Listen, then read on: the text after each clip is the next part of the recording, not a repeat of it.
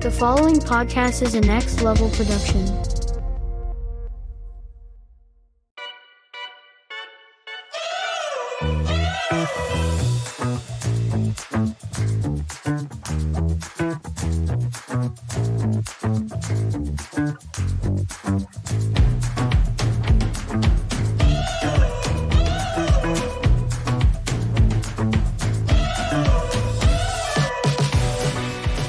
What's going on, everybody? Ben Beck here for Wilhelm, bringing you a bonus episode, this time a short and spoiler-free film review for Top Gun Maverick. I had an opportunity to see this film in an advanced press-only screening uh, last night, Wednesday, May eighteenth in Philadelphia, and man, oh man, I need to tell you about this movie. Again, it's going to be spoiler-free, so you don't have to worry about anything like that. I'm not going to give anything away other than what's already been revealed about the movie before even going into it. Um, these are going to be very short, maybe five to ten minute reviews, just like so this one as well as any other reviews I do in the future, because it's just me. So there's not really any ideas or anything I'm bouncing off other people. Uh, no long drawn out conversations, just me giving you my quick thoughts on what I felt about the movie. Uh, and keep in mind, this review is nothing more than my opinion. Uh, it should not be taken as definitive reasoning for you to see or avoid seeing a movie. The only way to do that is to form your own opinion by going to check out the movie yourself. Uh, I encourage film watching. It's a movie. Our, my opinions may differ from yours. I may love a movie you hate and vice versa. So again, please just take this as my opinion, not yours. See the movie for yourself, because you never know. You may feel completely differently. That being said, um, let's talk about Top Gun Maverick.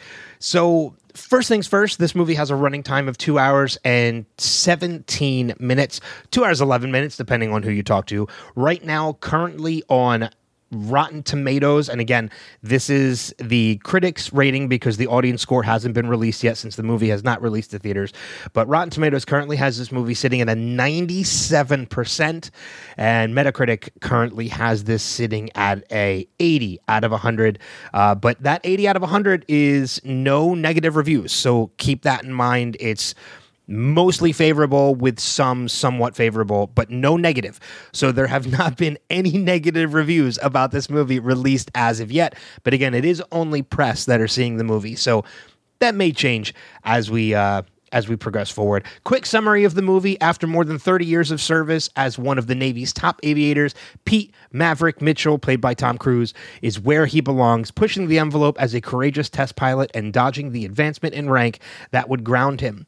When he finds himself training a detachment of Top Gun graduates for a specialized mission, the likes of which no living pilot has ever seen, Maverick encounters Lieutenant Bradley uh, Bradshaw, played by Miles Teller, call sign Rooster, the son of Maverick's late friend, and radar intercept officer Lieutenant Nick Bradshaw, aka Goose. Uh, facing an uncertain future and confronting the ghosts of his past, Maverick is drawn into a confrontation with his own deepest fears, culminating in a mission that demands the ultimate sacrifice from those who will be chosen to fly it. Uh, Talk about the cast real quick. Of course, we have Tom Cruise re- uh, reprising the role of Maverick, Jennifer Connelly, Miles Teller, as I mentioned, playing Rooster's son, uh, or Goose's son, call sign Rooster. Return to the franchise in Val Kilmer reprising his role of Iceman, and of course Ed Harris, John Hamm, Lewis Pullman, Glenn uh, Glenn Powell, uh, Monica Barbaro, Monica Barbaro, pardon. Uh, with as supporting cast, as well as a number of many others. I want to dive into, first things first, when I saw this screening last night, I saw this in a Dolby enhanced theater, and one I've never been in before. This is one of the newest Dolby theaters where when you hit that bass, the, not only does the theater shake, but your seats shake. Keep that in mind when watching this movie, because anytime there was an afterburner on a jet or they were the high-flying fighting scenes, m- my seat, like, shook like crazy, and it absolutely enhanced the experience. So if you do get to go to a theater, I highly encourage you, go see this in the best possible environment you can. Go to a Dolby theater if you can. Go to an IMAX theater if you can, uh, because it's just going to enhance the, uh, the experience uh, of the film. Um So what can I say about the movie? So first things first, I, I, I'm a fan of the original Top Gun. I find it doesn't hold up as well as... A, there are definitely some super fans of the movie out there. But to me, when you go back and you rewatch the original, it kind of comes across as a little cheese. Um, not a little cheese. It comes across as a lot of cheese. I still enjoy the film, but to me, it just doesn't hold up to what it may have been back when the movie first released. That said, this movie completely updates the franchise. It's a wonderful return to that time and that and that experience that we got from the first one. Um, you know, it bringing back Tom Cruise as Maverick, Miles Teller taking on the role, uh, you know, taking on a lead role as well, playing side by side with Tom Cruise. They're great together. I know some people are kind of hesitant on Miles Teller, uh, mainly because of some of his past uh, past. past film uh, experiences or film projects. That was the word I was looking for. Projects. Couldn't think of it. Uh, you know, I, some people, like, you know, Fantastic Four, they wrote him off because of Fantastic Four. I just wrote off Fantastic Four in general. I, I, I try not to write off actors because of roles that they've played. I mean, I strongly dislike Twilight, but I think Robert Pattinson is fantastic. Anyway, I'm getting off the topic. Uh, People have written off Miles Teller and they kind of like put off any projects he does. But let me tell you, he is absolutely phenomenal in this movie. The the tension between Maverick and Rooster because of Goose is is incredible. And what I absolutely love is like everybody from the main cast to the supporting cast puts this, like it makes this believable. And I think that's one of the most important things about this movie is the fact that it is believable. From the aerial stunts to the to to the missions that they fly or the mission that they have to fly, it, it they don't make it seem like this is something that is just easily done and everybody can do it. Like they they make this story while definitely uh, exhilarating and absolutely edge of your seat. I mean, there was one moment in this movie where I literally had to kind of scooch back in my chair because I realized as a scene came to an end, I creeped up. Like I was sitting, no lie, on the edge of my theater seat. And because that's how engrossed I was in the scene that was happening. So when I say that this movie is edge of your seat action, it is absolutely edge of your seat action, uh, you know, but getting back to what I was saying about it being believable, it's absolutely believable. The The, the mission that they're flying and the danger that comes with it, they they let you know that, you know, this is a, a possible scenario that some of them might not come back from. And I'm not saying whether some of them do or some of them don't, but everything about this is very grounded and believable. It's built in reality, which I think is another reason why this movie took so long, uh, you know, to kind of, forgetting the pandemic and the movie being delayed. I'm talking about the time from Top Gun one to Top Gun two, uh, the time it took to get this sequel. It had to be believable, and this absolutely is believable. And the other one of the other things I want to mention about the movie, too, is there's a absolutely a definite feeling of nostalgia and return when to, and return to things that we knew from the original Top Gun and loved about the original Top Gun with this story, but as well as that, keeping the story original.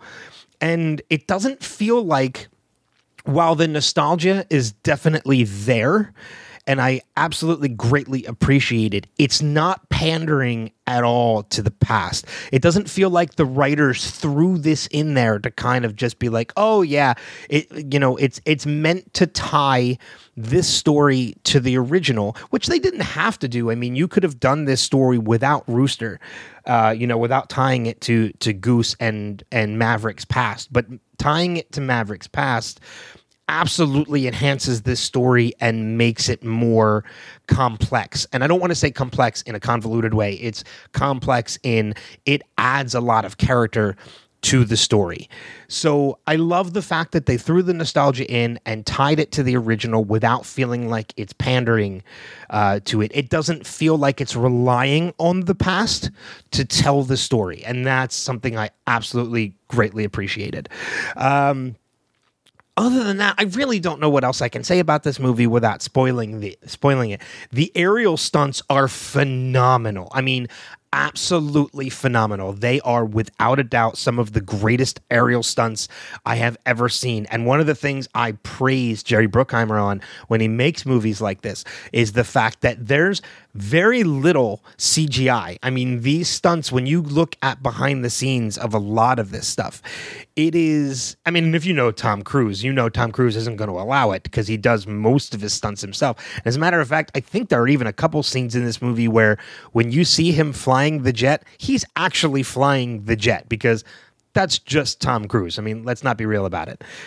Uh, so one of the things that just I, makes this movie so much better and enhances the experience of watching this movie is the fact that the aerial stunts that you are seeing are absolutely real. They're not C G I. These are trained pilots pulling off these stunts. They are absolutely amazing. So I don't want to say too much more. I just kind of wanted to hype the movie up a little bit, tell you about my experience and how much I enjoyed it. I know as this was a, I, I, I usually go to two different screening, two different types of screenings. One is, you know, they invite the press, but they also have like radio contest winners come in. So it's usually a full theater.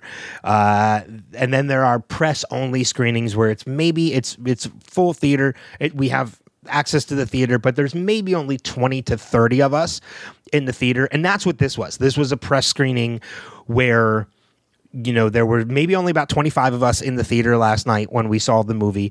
But what I really love about those press screenings is once the movie is over, we, even though we don't all know each other personally, it's kind of a tradition that once the movie's over, we all kind of leave the theater and we kind of congregate in the, in the hallway outside of the theater and kind of share our experiences.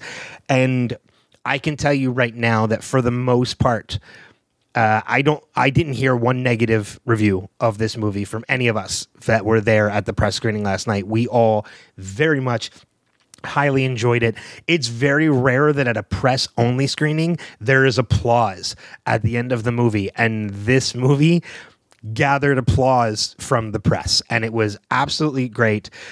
I highly, I highly encourage you to go and see this movie in theaters if you can. I know not everybody is still comfortable with the return of the theater experience, uh, and that's fine too. I know we're living in a different time right now. Not everybody's going to be comfortable with it. However, if you are comfortable with the experience of going to a theater, you're okay going to a theater, I highly encourage you, if you're a fan of the property, if you're a fan of the original Top Gun, if you're a fan of Tom Cruise or Miles Teller, Jennifer Connelly, any of these characters, go to a theater, go to the best experience that you can find, whether at Dolby or four D X or I uh, or uh, IMAX.